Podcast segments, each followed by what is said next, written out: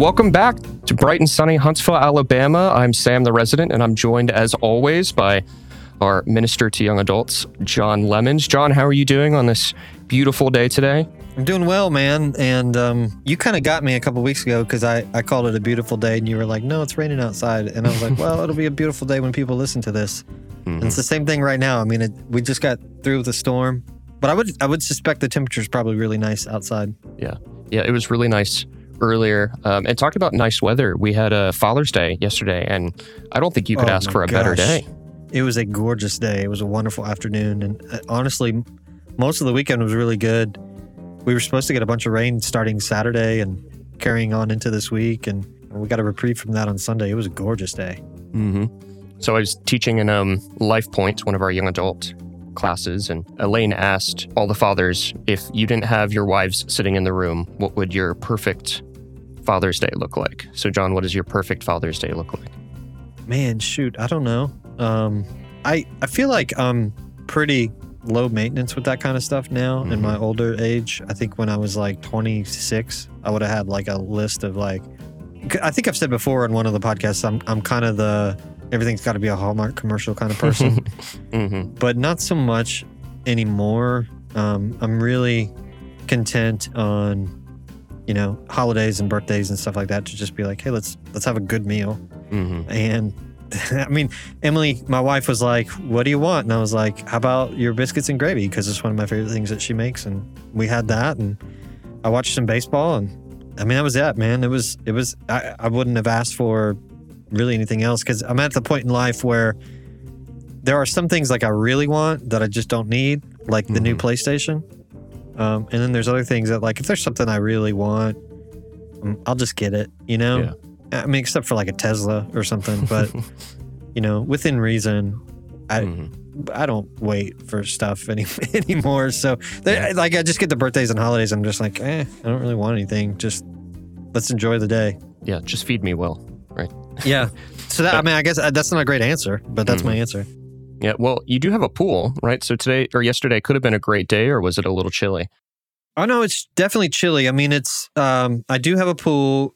The backyard is shaded. So I always say unless it's like 90 or 95 degrees outside, which it hasn't been yet this year, Mm, uh, the mhm. pool is not refreshing. You it is it is a polar bear challenge. It is like jumping into a vat of ice. Um, now I'm a little my kids tease me, and they're like, You're so weak or whatever, but Mhm. um, I tend to like if I if I just get in, I have to psych myself into jumping in when it's when it's that chilly, and um and I'll I'll stay. The trick is like I'll jump in, I'll stay under as long as I can, let my body acclimate, and then I'll I'll swim you know three or four laps, and by that point, usually like I'm mm, I've adjusted to the water, um, and then I'll get into a float and read or whatever, and that feels decent until it's time to you know get out, Mhm. and then it's like oh the water's cold again, so. Yeah, Yeah. I've I've always wanted a pool, but I've heard from people who have one that it's kind of like owning a pickup truck. When you have a pool, like a Yes. pickup truck, everyone wants to use it, or everyone's like, "Hey, so you have a pool? Uh, does it get a lot of use? Can I use it?" Yeah, yeah. Well, and and more than that, it is a there's a ton of maintenance to it. But we just upgraded to a salt system this year, and if if anybody out there is thinking about getting a pool, I cannot recommend a salt system enough just because it takes the maintenance. I mean, it's a night and day difference. Like I used to tell people if I didn't already have a pool, like if there wasn't already one there when we bought the house, I wouldn't want one Mhm. but I I would I would change my answer because of just how maintenance free it is having a salt system. Hmm. So Well, that's great. I guess that's our weekly recap of get to know John and Sam. You know, I've- we've the longer we do this podcast, the more often we run into people who say, "Hey, I listened to this episode. This was really great." And I can't tell you how many people have said this podcast is great because I feel like I know you and John a whole lot better. So now you know that John has a pool. Uh, so ask him questions about how the salt water is awesome. So Yeah. it is your weekly check in with us. that's I mean that's hey cool to know. So I feel like I'm like that makes me want to have like a live episode and have people call in or whatever because I honestly don't like a few people will talk to me and I had you know when we started season 2 I, I was getting like a couple of comments every week, and then as the season went on, I, I wasn't getting any more. So I kind of got to the point where I was like, "Is people are people still listening?" But um, Mhm. I will say this: so we we record these about two weeks or so before we put them out, and so this is episode three of this this series, and episode one, Patrick just edited and sent to us for listening, and not only does he do our sound editing, but not all of the music, but some of the music he he does that himself as well. He composes, and he composed the the theme song for for this series. And it, I heard it today for the first time, and I just laughed so hard. And it, it's amazing um, because when we did episode one, we said this is Holy Heresies, and we were we were like, you know, it's kind of like an exclamation, like Holy Heresies, Batman. And so he took that and used it as the inspiration for his song by now you have heard it, listener. If you if you've listened to all the episodes, you've heard it three times, and hopefully you can hear the the Batman influence from the old 1960s Batman show. And when I heard it, I just I just thought it was a stroke of genius. So Patrick, shout out to you, does a great job. Uh, so again, Patrick Chester does all our editing, does some music composition himself as well. So um, use him. I mean, like it, it's been a joy using him for for this and, and seeing that gift of his um, be utilized t- towards this end in, in our ministry. So uh, I, I will just shout his praises and Mhm. and invite anybody else to uh, to reach out to him and connect on him on that kind of stuff too. And it's probably a good point to say that as we're coming back from the pandemic, you know, the podcast was good for a lot of people who just didn't get to see us a lot, get to know who we are. But as we're getting back, you know, this is a good time to re-engage with the people in your classes, in your neighborhood, and Yeah. see what they get excited about and what makes them tick. You know, we we discovered Pat. I mean, Patrick already knew he was a talent, hopefully, but we discovered him, and it was amazing. We're like, he this great thing sitting right under our noses, and we had no idea. So, just to say, get to know the people around you. Uh, really invest. I think we all real, learned a lot of hard lessons about being in community while we couldn't be in community. So, what a great time to re engage but, and know them deeply, not just surface level or how's the weather, but know them deeply and what makes them tick. And on that, talking about episode three, we are indeed in episode three of our four week series, Holy Heresies Batman, with an exclamation. It's a podcast about the things we believe that perhaps we shouldn't believe. You know, echoes of heresy in a lot of way. And we're talking heresies and we're walking through the book Counterfeit Counterfeit Christianity by one Mr. Roger E. Olson, who was one of my former professors. And this will probably be a little bit of an easier episode than last week. So we're we're doing this topic, the heresies, because many of us hold some of these beliefs within ourselves, often without knowing that we're doing it, and many times without knowing that it's the wrong thing to do. So we talk about vestiges or tentacles of these ancient heresies that still exist and live in our lives in certain ways. And when we think about heresies, we think about these ancient things, but they certainly aren't dead. And while there's no one coming after you and your incorrect beliefs, you need to examine your beliefs. I think it's healthy for us to sit back and examine what do we believe about certain things and why. What do we believe in music, culture, church worship, and theology? And if you or someone believe one of these things that we're talking about, you're not a heretic. We just have a new opportunity to have a discussion and a conversation about why do believe why do we believe things, what probably should we believe, and then let's move forward together. Yeah, yeah. You can have a heretical belief that doesn't necessarily make you a heretic. I think what we talked about early on, what makes you a heretic is if you teach it Mm-hmm. and are shown your incorrection, yet continue to teach it, then that's kind of when you cross into being a heretic. Uh, but I, you know, it's funny because I was listening to the end of Straight Out of Context, our previous series, and there was a statement I made that I was like, I might have just made a heretical statement there. um, and it was just because I, you know, I mean, speaking off the cuff, you're going to do things like that, and and, Mhm. and that's what it was. So, and and then I'll add, Sam. You know, we talked about these being tentacles or echoes of heresy, but we've used the word tentacles of, of heresy, things that have kind of survived, Mhm. even though something might have might have been declared a, a, a heresy at some point in time. Um, and the way I think about that is, you know, I think most people are familiar with walking on the beach, and if you see a jellyfish that's washed up on shore, the jellyfish might be dead, but you can still be stung by the tentacles of the jellyfish. Or if you squash a bee or a wasp, you can still be stung. Um, So Mhm. that's kind of the idea here. Is these are things that that yeah we know these are heresies, but you know the the tentacles of them may still you know be damaging and harmful, and so that's why we're addressing this.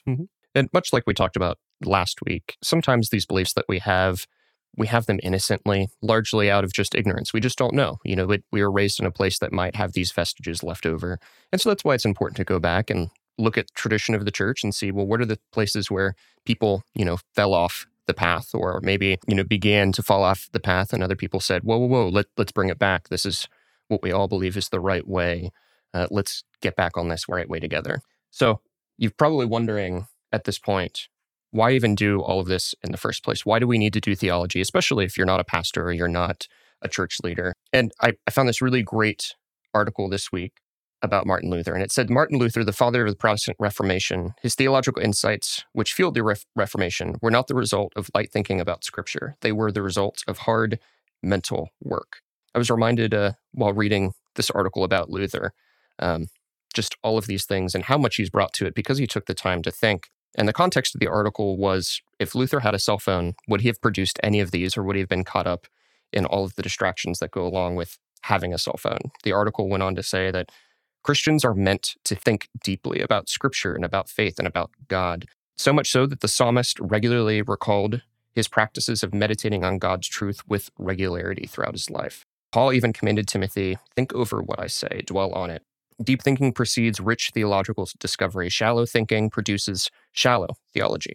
Luther discovered truth only after serious thought. Like Luther, we cannot expect to discover a deep biblical or theological truth without the same type of focus, deep thinking, and serious devotion. And after all, the proof is in the pudding. Without Luther's deep and serious thinking, the Reformation and church and Christianity, the way we know it, may have not ever come back, come around at all in the first place.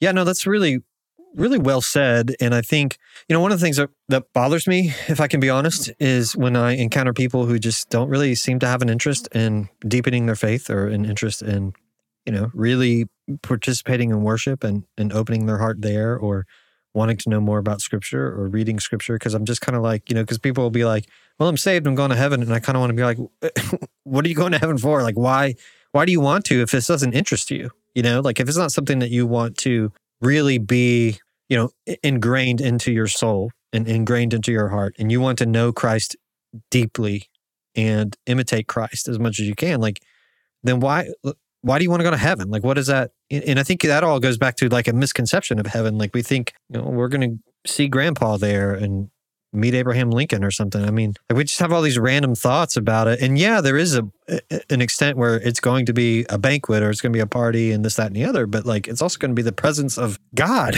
like the the God who saved you, the God that that has revealed Himself in the person of Jesus and in the pages of scripture and through the work of the spirit and like i just have a hard time understanding people that like don't take that seriously or don't want to you know put in some mental work and really kind of shape themselves through that so mm-hmm. well said good words and just your point you know as a quick recap in week one we talked about gnosticism and much to your point you know think hard and long about this one of the reasons that it is important what we do in this world and in this life and with everyone else is that the physical world matters and that there is a new creation, a new redeemed creation that we will exist in, um, that the physical does matter to God so much that he came in the person of Christ.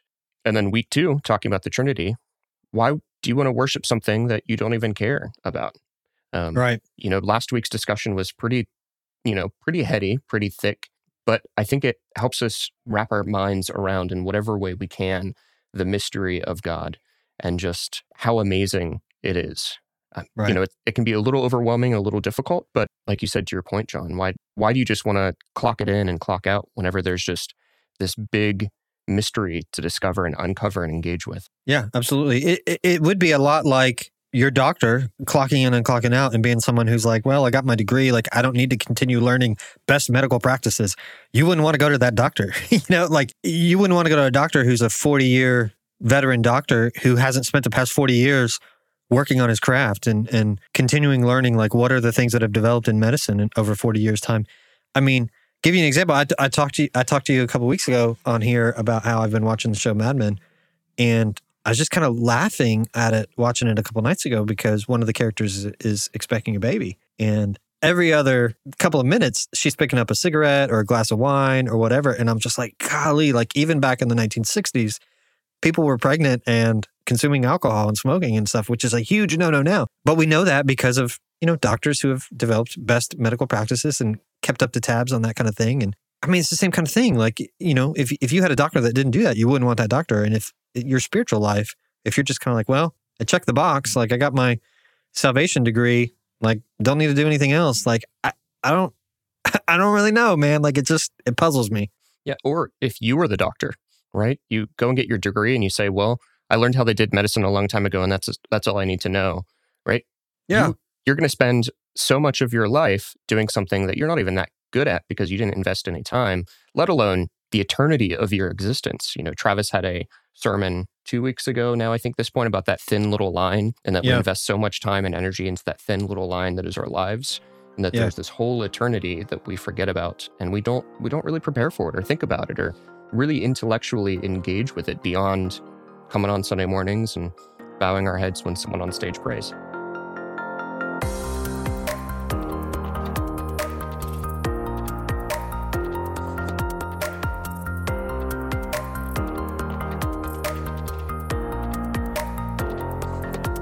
Well, at this point, now that we're doing season or episode three, we're about 75% done. How do you feel about that, John? Anything that's come to your mind over the past couple weeks? Anything that you've learned about yourself or your beliefs, or anything that the reading is causing in you? Um, a, I'm to be honest, I'm kind of relieved we're coming to the close of of season two. It's been fun, but I'm also like, uh, there's a tremendous amount of effort that goes into this. Each time you and I do it, and I'm I'm looking, you know, I know Patrick puts in a lot of work, so I'm looking forward to all of us just kind of getting a little bit of a break.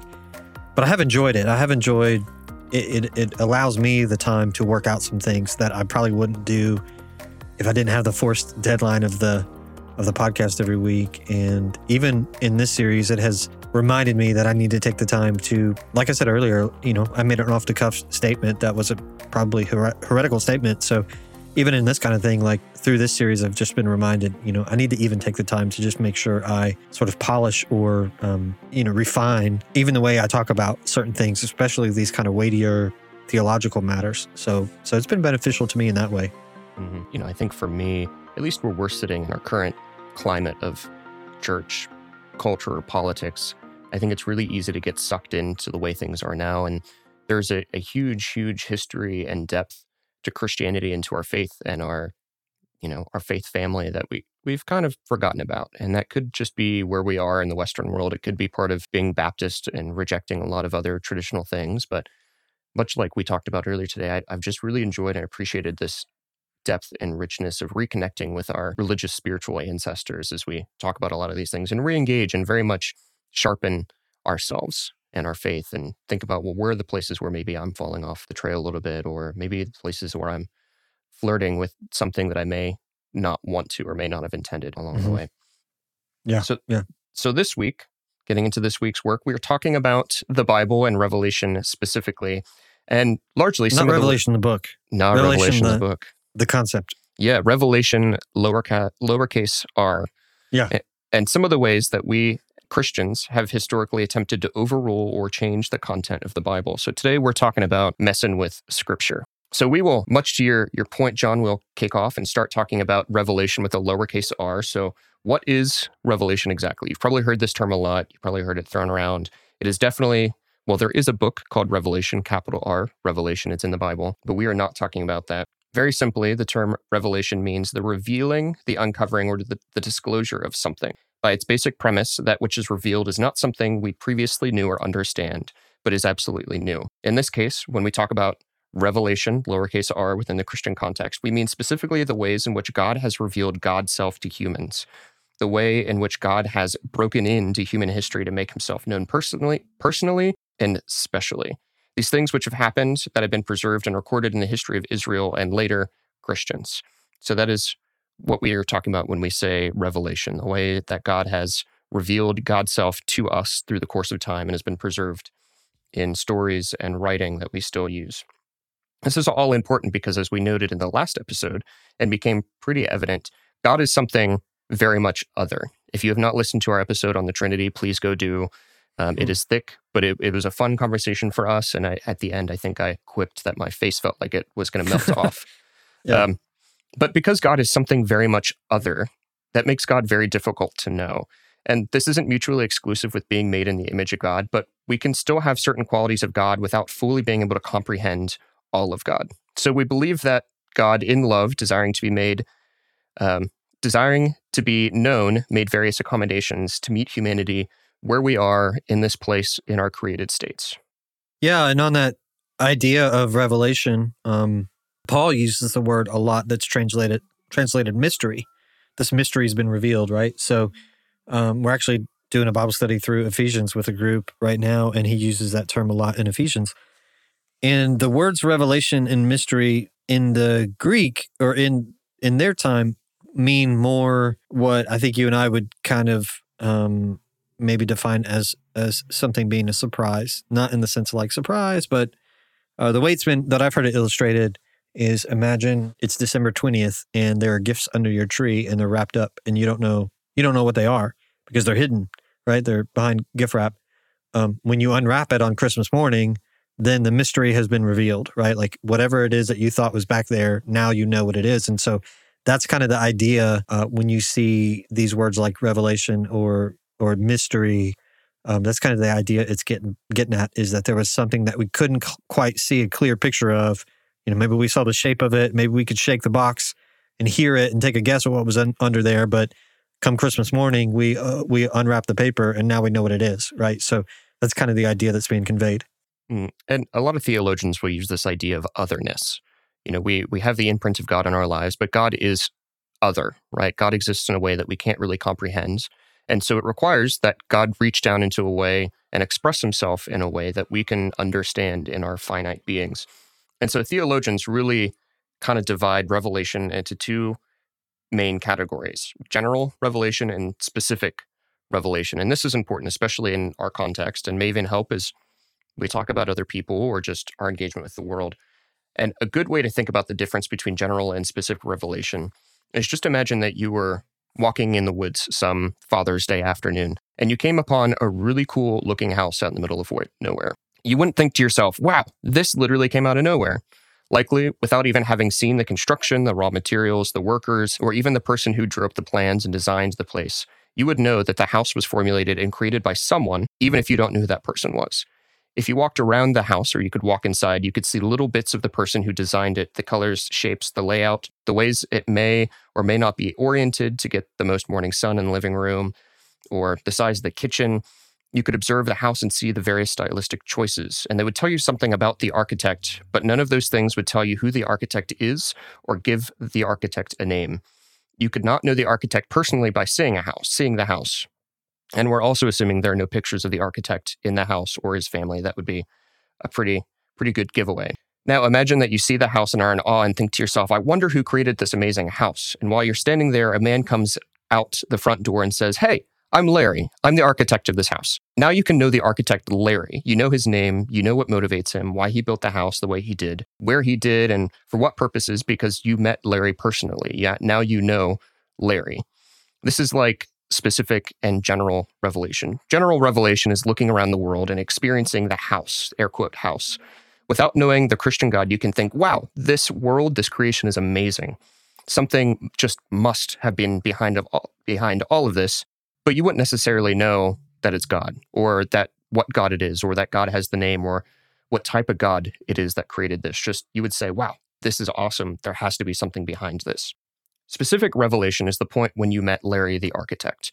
Larry stepped out of the house and said, Hey, I'm Larry. Let me identify myself so you can know me personally. This would be, for our purposes, God speaking to Noah or Abraham or Moses. This would be God seeking out Hagar and her celebrating that she had been experienced and seen by God. The greatest form of knowing God personally, of course, is the person Jesus, right? Where God takes the additional, additional steps for us to know him personally and his character. Jesus is the full embodiment of God in a way that we can know him personally and fully as we might in our own form. It's a relatable form to us. It is the best way that we can understand God because it is the way that we are. Yeah, well said. And I would concur with everything. I would maybe say another another example of general and specific revelation would be like general revelation being seeing Sam and I's picture on the website or seeing us walk down the hall or seeing us on stage versus specific revelation being people listening to the podcast and telling you, hey, I feel like I know you guys better, or taking us up on our invitations for us to take you out for coffee or lunch. That would be specific revelation as well. So, um, but all well said, yeah. Mm-hmm. But it's just this, you know, the the whole idea is you could step outside and recognize in awe wow, this is amazing. There has to be something behind it without personally understanding or knowing the force that is behind all of it. Yeah. But yeah. in the course of history, God steps through that veil of that unknownness, that mysterium, and says, Hey, I'm God. I want to know you and I want to have a relationship with you. And these are the things you can know about me and the way I want to share life with you. So that is where, as Christians, we have in all of our writing these experiences that we have with God throughout history, where we experience Him in a, in a way that is relatable and understanding to us that culminates in the person of Jesus, the indwelling in human form God. Right. So these things which have been revealed to us by God, like I said, have been recorded into various books, letters, poems, and all types of writings since long before the life of Jesus and even after the life of Jesus. And you know, it's what's really amazing, just a sidebar, is how long we've had a lot of these writings and just how little the writings have changed over time. That people thought them so impo- important and authoritative that the margin of change has been so so tiny. Yeah, they they preserved them. Whether they are the the word of God or not, the people who had access to them believed that they were and believed that they were to the point that they preserved them as accurately as they could for us and um, took it so seriously in doing that. But at the same time, yes, it was written by humans. It didn't fall out of the sky, inspiration is a part of that as well. So, Sam, like, what? How would you how would you describe like the way inspiration works mm-hmm. to someone? Yeah, and I think you would get a lot of different answers depending on who you talk to. yes, you would. Um, that is my little disclaimer. But I would say that the Bible didn't fall out of the sky. The Bible is true and honest to form as God expressed it to humans for it to be widespread and recorded. So there is a pure message that is written by human hands.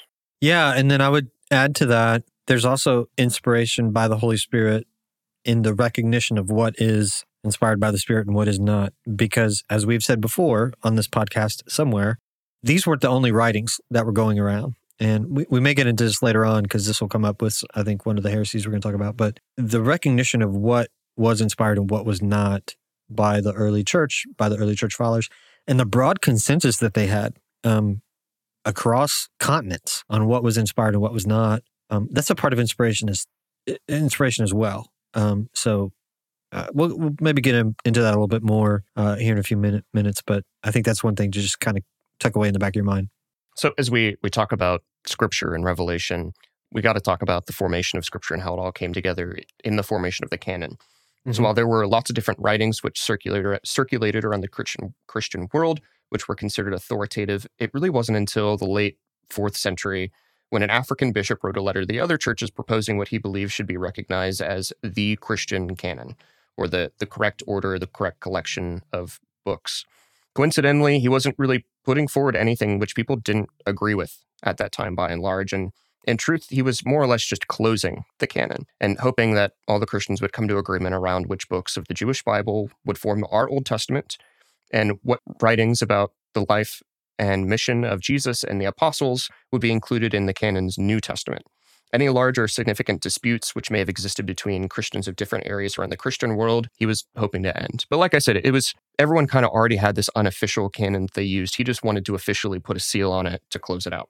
Yeah, and you use that word canon, which is a those of us that have gone to Bible colleges or, or religiously affiliated colleges and had to take Old Testament, New Testament classes and seminaries and things like that. I've heard that. Probably the average person has not, but it's not cannon in the sense that, you know, a, a huge thing of metal that shoots balls of lead, but it's actually spelled with um, C A N O N. So it's different. And I think it's Latin.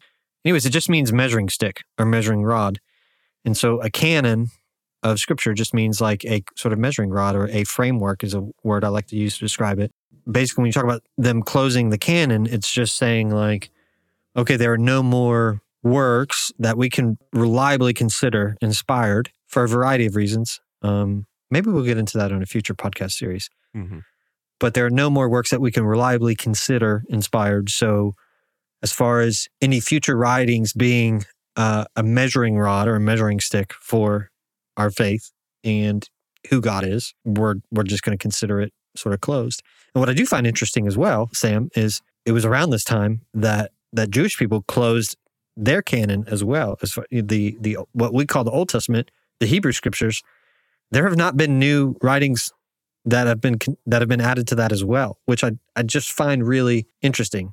Um, Mhm. So, and that's an that's a whole other discussion on another podcast also, but Yeah. just something to keep in mind. Yeah, because the other great silence that you have is during the exile, and then you Right. have a new collection of books, and then it's silence again. So that's I had not Right. thought about that, but that is also really cool. Talking back on formation of the canon, it it's as these books were being decided, the collection of what would be in it, what ones they weren't chosen arbitrarily, but there was a set of guiding principles which helped the early Christians decide what would be maintained in the biblical canon and which would be excluded. It's worth noting that some Christians in areas around the Christian world had a different collection that they may either use just for discipleship or for learning or specifically for worship, but they sat down and said, well, let's all have the same one that we look at. And there are a couple of guiding principles that they were working within. So the first thing when considering a book, whether it be added to the canon or not, was apostolic authority. We talked about this, I think, in episode one, but it basically means of the apostles, the the 12 disciples who then were sent and became apostles, are there any books that we can attribute to them? Because they knew Jesus, they followed Jesus. Other than Jesus himself, they are the best record of things of Jesus that we have. Yeah, most reliable source. Yeah. So apostolic authority is the first one. So either written by someone very close to an original apostle or an apostle himself. Yeah, an important note there is you might be like, well, Mark and Luke, they weren't part of the 12 disciples, which is a good point, but they were associated. Mark was associated with Peter, considered sort of his scribe, or we'd say maybe secretary. And Luke was that for Paul. And then Paul's another one that you're like, well, he wasn't part of the 12 disciples, but he had seen the risen Jesus in a vision. Plus, he was very, very close to the 12, um, worked alongside Peter, um, Mhm. and then uh, obviously affiliated with James some as well as you- you'd read about in the book of Acts. So, yeah, but that's a apostolic authority. hmm And then another good thing, another criteria, apostolic authority, then how widely used was it? Was there a tradition of being used? You know, was it used in a multitude of contexts, right? There were some writings in Rome that you see a lot of Romans using. There are some writings in the Middle East that they were using. There's even this thing called the Didache, which with a lot of instruction, but not everyone was using it. And it wasn't attributed to an apostle or someone who learned from an apostle. So that was a text they were like, well, we're not quite sure this should be included because it doesn't necessarily check all of these boxes. And then finally, what was the content of the text? So, apostolic authority, how widely used was it? Did it have a tradition? And then, what is the context of it? Did it communicate the message of God necessary for salvation and Christian living? Was it consistent with all of the other texts? Did it have the Mhm. same message? Or was it being put out by a different group, like the Gnostics, who were trying to insert a different gospel along the way? And that's, I think, a, a thing that we overlook a lot is the consistency in the text that these are, for the most part, written by several different authors and yet tell a consistent story. And I think that's another thing that points to inspiration as well. But it's also important to note the wide acceptance um, because you have cases where there are writings that were not widely accepted. And when we say widely accepted, at this, I mean, by the time the canon gets closed, I mean, Christianity is on three or four different continents. I mean, it's it's into Africa, it's into Asia, it's gone into Europe. I guess that's three, but possibly further. We don't know. We know there was a large library of Christian texts in Alexandria, which uh, was in Egypt and um, was in, during a persecution, all burned. We've lost all all of that, but we know it was there. So just the wide acceptance, uh, it it kind of went viral for its day, and and in a way that that things didn't, particularly things that were anti-empire. so the the the fact that it did is just quite quite remarkable.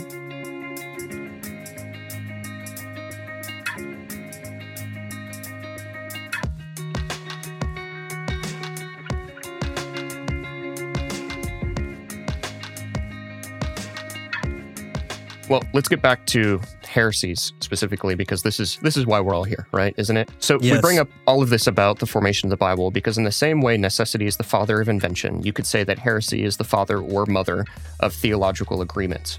So behind the African bishop, he he has a name, he's Athanasius, um, asking his behind his letter asking all of Christendom to agree on a standard selection of religious text. There was various incidences of certain Christian groups trying to challenge the understood list of inspired authoritative authoritative texts or act outside beyond it. And this is where we get our heresies that we're going to talk about today. The heresies of Montanism and Marcionism. And we'll digest what these specifically mean in great detail in just a second. But as you probably picked up on, these were ancient heresies which came out because some people disagreed with the way the Bible was put together, or they disagreed with the authority that the Bible had over their life and faith and that of the regular everyday believer. In case you're trying to get ahead of us, no, there, there was no dispute over the actual gospel of Jesus or hidden letters. That's not what we're talking about here. That would be largely a completely different heresy altogether. We're largely talking about the canon as the unofficial canon at the time. And of course, quick disclaimer if you find yourself belonging to one of these tendencies, you are not a heretic. You know, it's just an opportunity to think about it and decide where did this thought come from? Do I need to do some more research to look into it? to figure out why I came to this belief, or maybe what is the right proper belief, and really dig into church history and our ancient Christian predecessors and fathers and find a new direction to go. So, our first one, Montanism. I know these are really obscure words. This is the uh, mm-hmm. the first heresy of our day, and it, it, arose in the second century, and it was named for Montanus of Pepuza. And I'm probably butchering this word, but it, it's in modern day Turkey. That's a good guess, man. yeah, yeah, yeah. They're just a bunch of consonants and very few vowels. Uh, but in brevity, the heresy of Montanism is synonymous with any emphasis on inspired, authoritative prophecy that goes beyond Scripture and claims to communicate any new truths for belief and practice by all Christians. During the first and second century, where Montanus, when he came about, the Middle East, the Middle Eastern Christianity was very charismatic. So that is the context of where he came from, a very charismatic Middle Eastern Christian church. Um, mind you, this is the footprint of the Roman Empire, all Christian at this point or largely Christian. So we don't have the the Muslim presence that we do there it was largely Christian at this point in time. Mm-hmm. And so much as we associate Pentecostalism as charismatic, it's kind of that very much in the spirit, very much focused on the Holy Spirit and prophecy and that type of thing. But note, I said it was like Pentecostalism. Pentecostals are not heretics. Back to the Middle Eastern Christians, they were charismatic and they believed prophecy was a gift and that it hadn't ended, ended with the prophets or the apostles, but continued and was still given to people. And these words of God needed to be heard and needed to be followed. We talked a little bit earlier upon an agreed canon, and there's a good reason in this instance to close the canon of the Bible. Because at one end, I don't think there's any practicing Christian who would say that God has stopped acting, speaking, or engaging with humanity in the world. However, without an authoritative measuring stick, like John said, how do you measure the things which charismatic people are claiming is a prophecy from God? And it doesn't have to be charismatic, it could be anyone. I went to school in Waco for a long time, and there were, you know, various sects that people talked about of different way to, ways to do it. And I think there's a long world history of people with new revelations. Yeah, so, no, absolutely. Yeah, yeah. Go ahead. Uh, as you said, uh, heresy is the the father or the mother of orthodoxy. It, it was cause and effect. So you had mm-hmm. all these things happening, and the church it, again the the narrative that comes from like the da vinci code and things like that is the church was this powerful force and it wanted to squash all these you know other just as legitimate gospels but the again you're talking about something in orthodox christianity that was widely accepted across continents and um, the other thing about it is you talked about the measuring stick yeah they realized they had to have something so that people could have authentic faith they had to have something by which people could measure that so that they could say, hey, this is something that's of God, this is not. I think it's the book of James that talks about like testing the spirits to see what is of God and what is not. Well, you, you can't do that if you don't have agreed upon measuring stick. And give you another example, you know, we're talking about my pool. Uh, we were dealing with a leak uh, earlier on this this summer, and I had to I had to figure out how bad was the leak, how much was it leaking, and I couldn't do that without a ruler. Like I, I literally would go out every night and measure how much water was in the pool, so that I could report like, hey, I measured, I've lost this much in one day or or whatever. I, you just can't eyeball that and be like, oh, I think I've lost, you know, three inches or whatever. Like you you have to have something to measure it by, and that's that's that's what this basically was. It, it was the church needed to say, here are you know, like like we do believe God is as God's spirit is moving, God's spirit is active, but we have to figure out how to define that for people so that people can know what is of God and what is not of God. Mm-hmm. And much like we talked about earlier, Jesus is the pinnacle of what we know about God embodied in human form. So it we need to have a record or a consistency to say, well, if there's any new word from God, how does it measure up against the things that we all agree God has said before in our past? Is it consistent with God's self? Um, mm-hmm. But you know, Montanus saw himself as one among all of the other prophets, still receiving prophecies and words of God, which he really thought Christians needed to know and obey. During their life, during his life, there was no closed canon, albeit there was that unofficial, agreed of agreed upon set of texts that existed but you can bet your buttons his controversy helped it along. Yeah. And if it had all stopped there, or maybe he maybe he had not been, maybe even if he had not been a self-appointed prophet, then perhaps he, we would think about him a little bit differently. He traveled around the Roman Empire, establishing his own churches based upon his inspired prophecies.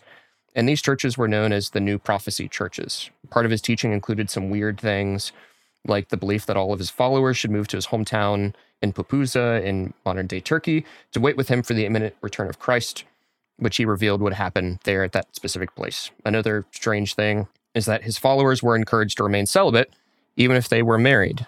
That's certainly not way one way to grow your follower pool.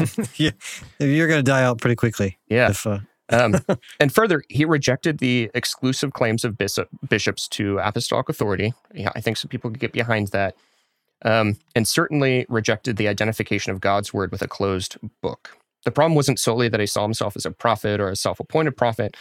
The, the crux of the problem for him was that he believed himself a prophet that was above critique or reproach. So, a guy who thought he was getting these messages from God specifically, and there was nothing else that he could be measured against or stopped against. yeah, I think he was he the one that said that the Holy Spirit would use his vocal cords like a like a harp. Like Uh, a it's harp, some, yeah. some kind of weird phrase. Like basically, he thought the words of his mouth were beyond Scripture. Really. hmm Yeah, and you know, it very much sounds like the Old Testament prophets, that they they spoke for God or they, they spoke because God was not embodied to speak. But yeah, it's uh, that same idea that his vocal cords were the harp strings which God would speak through.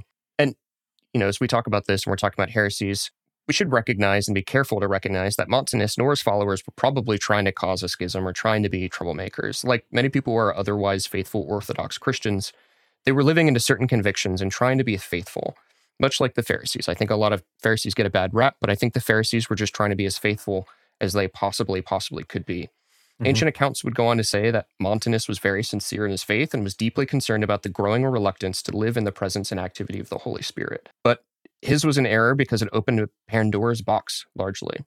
Living in the Spirit is good. Living at the direction of the Holy Spirit of, is good, something we should each aspire to do. But without something to measure these notions against, like we've been talking about, how can you tell who is really carrying a word from God and who isn't?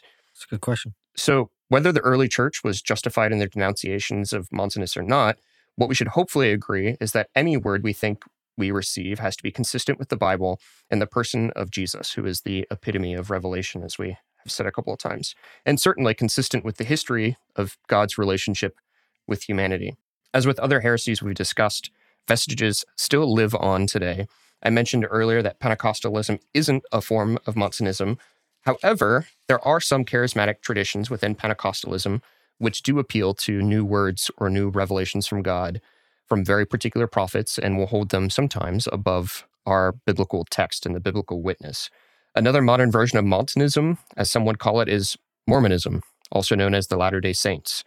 Uh, just to give you an idea, the president of the Church of Jesus Christ of Latter day Saints is a chief prophet who can produce new truths, and their truths remain open to new revelations that can add or take away from their scripture. Mhm. Without going into too much further detail, you can probably see how this could really, really get out of hand if you don't have something to measure it against, if there's no rule and if there's no authority to gauge what might be true prophecy consistent with God. And the logical end is where would all of this new revelation end? Right. Yeah. And, and that idea of, of the Church of Jesus Christ of Latter day Saints, they don't have a closed canon. They they have more scriptures than than our, I mean they they consider our scriptures to be a part of their scriptures as well, but then they also have the Book of Mormon and the Pearl of Great Price. And I think the Pearl of Great Price is the one that the prophet um, can add to, uh, basically receive a new prophecy or a new revelation and continue adding to that. But yeah, it- so I, I can imagine something like that could get out of hand pretty quickly. Yeah, yeah. Well, you have there are cases where prophets have contradicted one another, and um, it it looks suspiciously like just changing with the times, to be honest. But Mhm. that's we can't get into that right now. Yeah, and, you know, of course, if you have all things, then you have nothing. But Yeah.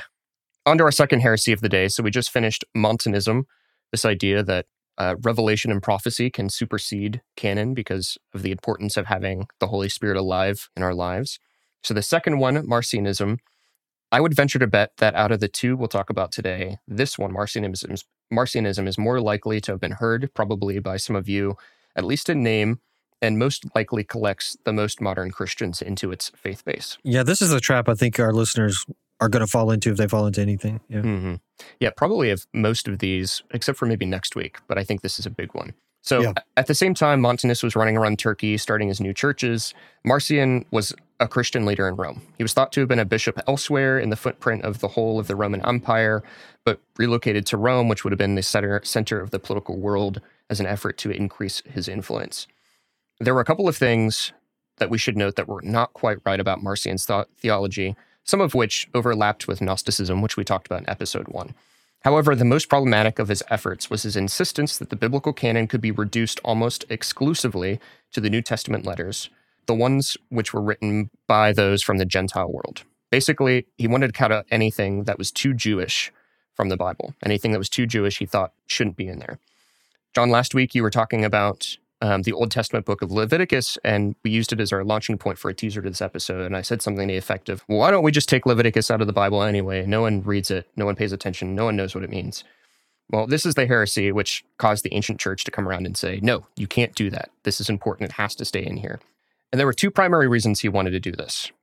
The first reason, he had a really difficult time reconciling good Jesus of the New Testament with angry God of the Old Testament. I think a lot of us can Those are of his words.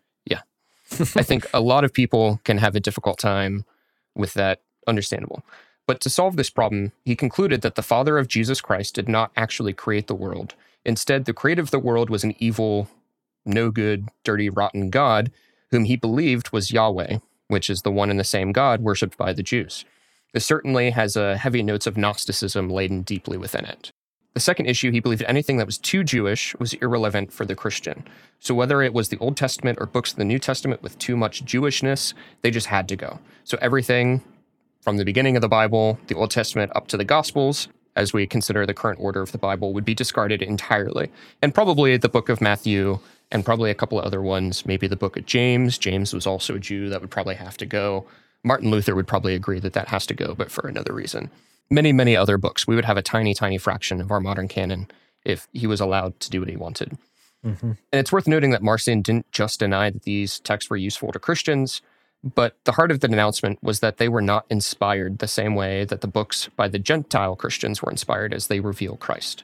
Mhm. So he had a hard time in these Jewish texts seeing how they related to Christ and thought that maybe they were just purely written by humans without any sort of God intention or God voice behind them. His version of Christianity very much became dangerous and distorted, and his limiting to Gentile writing functionally tried to separate Christianity from its Hebrew origins and divorce Yahweh from Jesus Christ.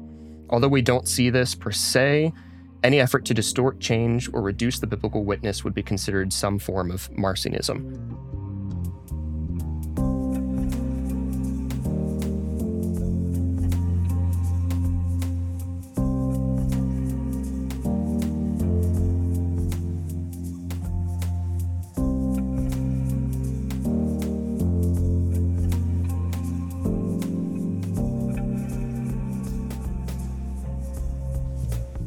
I know you're going to get into sort of a modern day approach to this here in a minute, um, or just ways that we kind of see the tentacles of this in, in modern day times. I think one way to illustrate is, like you said, just the idea of like, well, why do we even have the Old Testament?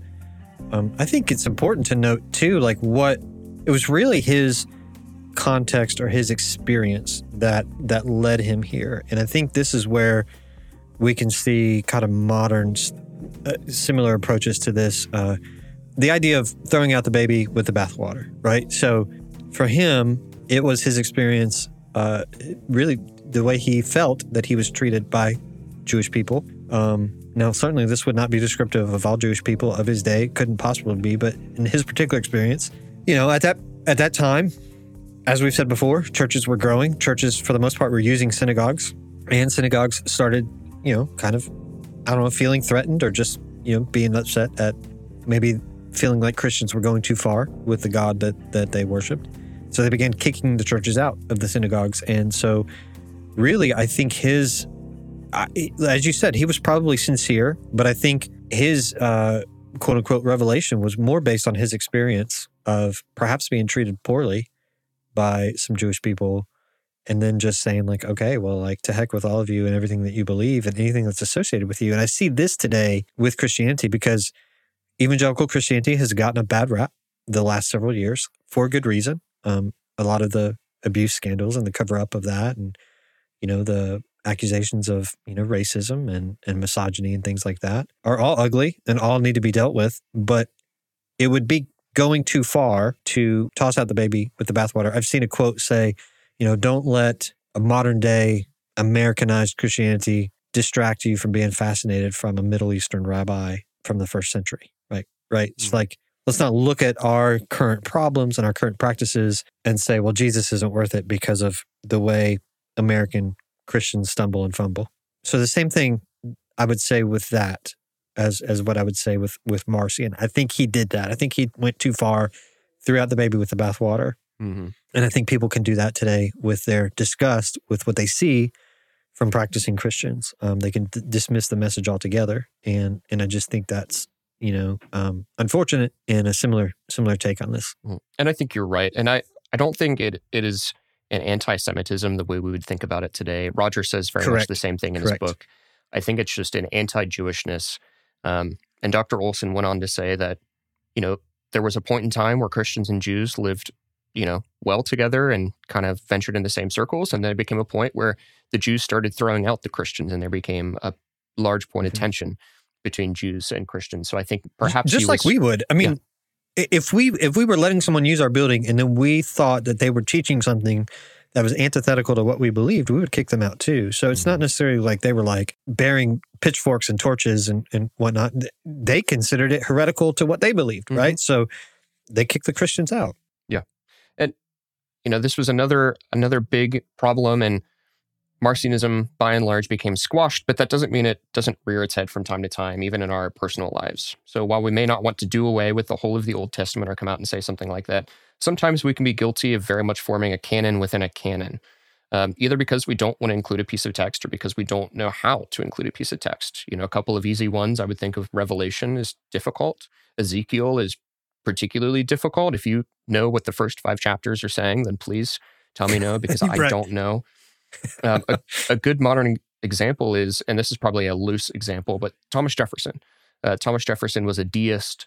Um, but he would go into his Bible and he would cut out all the things of Jesus that were too miraculous or seemed too godly. And so you can see his Bible on display and has just has huge things cut out. And so you could say, well, Thomas Jefferson has Marcionistic tendencies because he wanted to choose what he wanted to include in his canon and what things he wanted to kick out of it. I was just saying another example is the, the slave Bible. Mm, mm-hmm. Um, you know, we a few days ago was Juneteenth, and um, the slave Bible was a, a Bible that slave owners used and distributed to slaves in order to kind of keep them in subjection.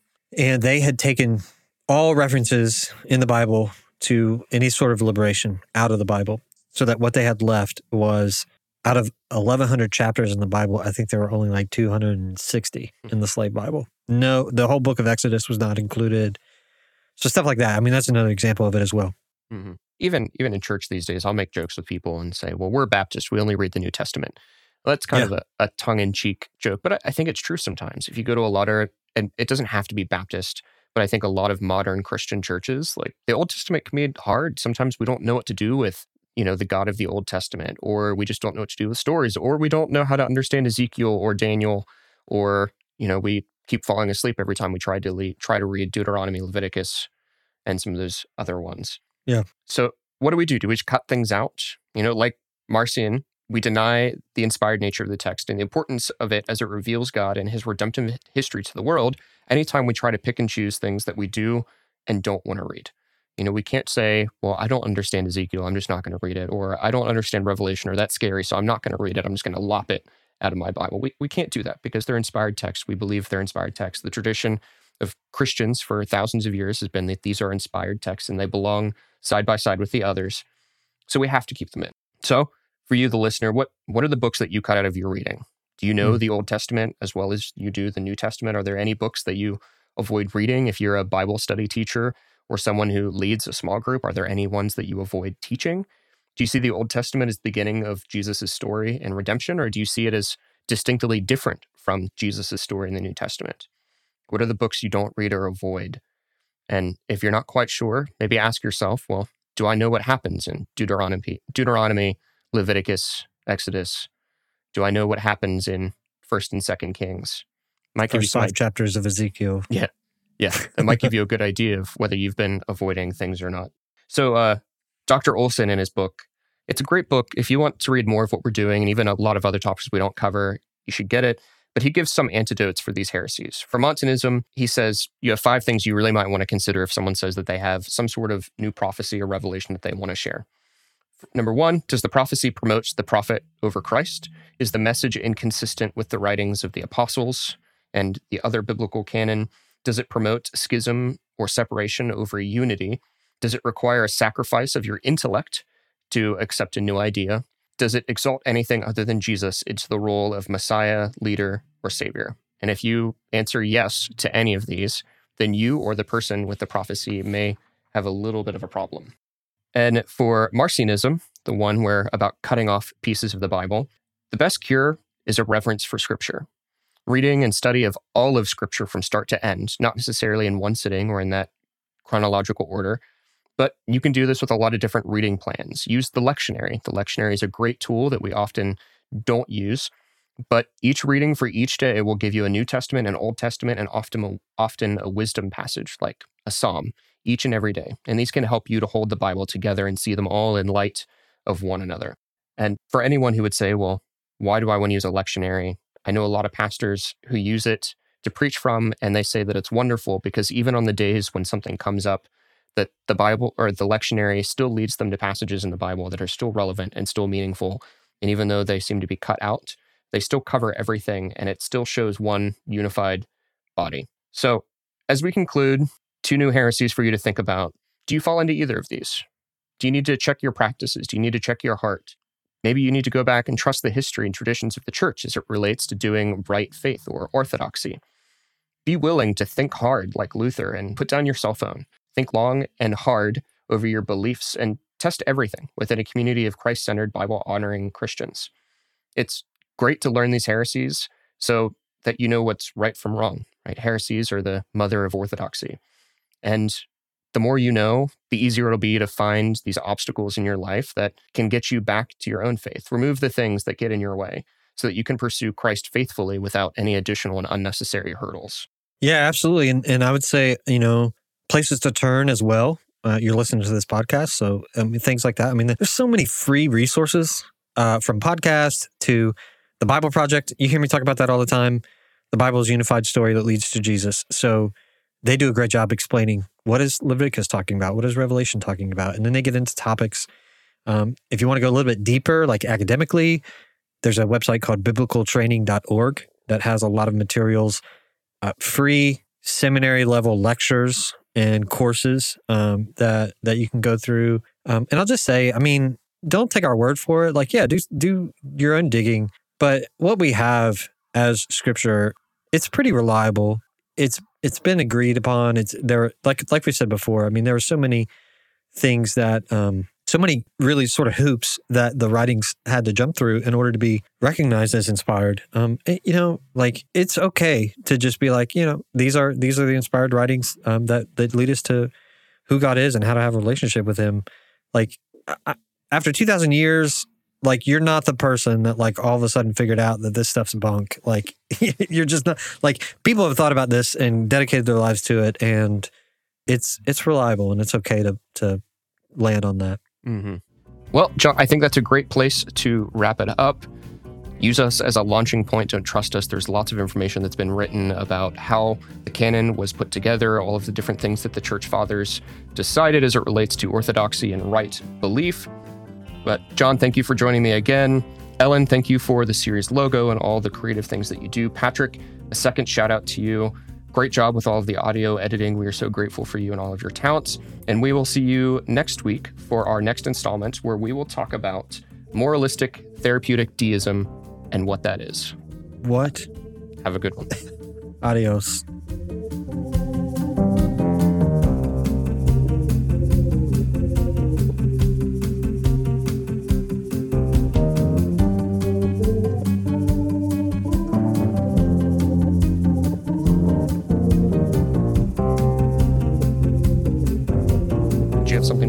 Yeah. First.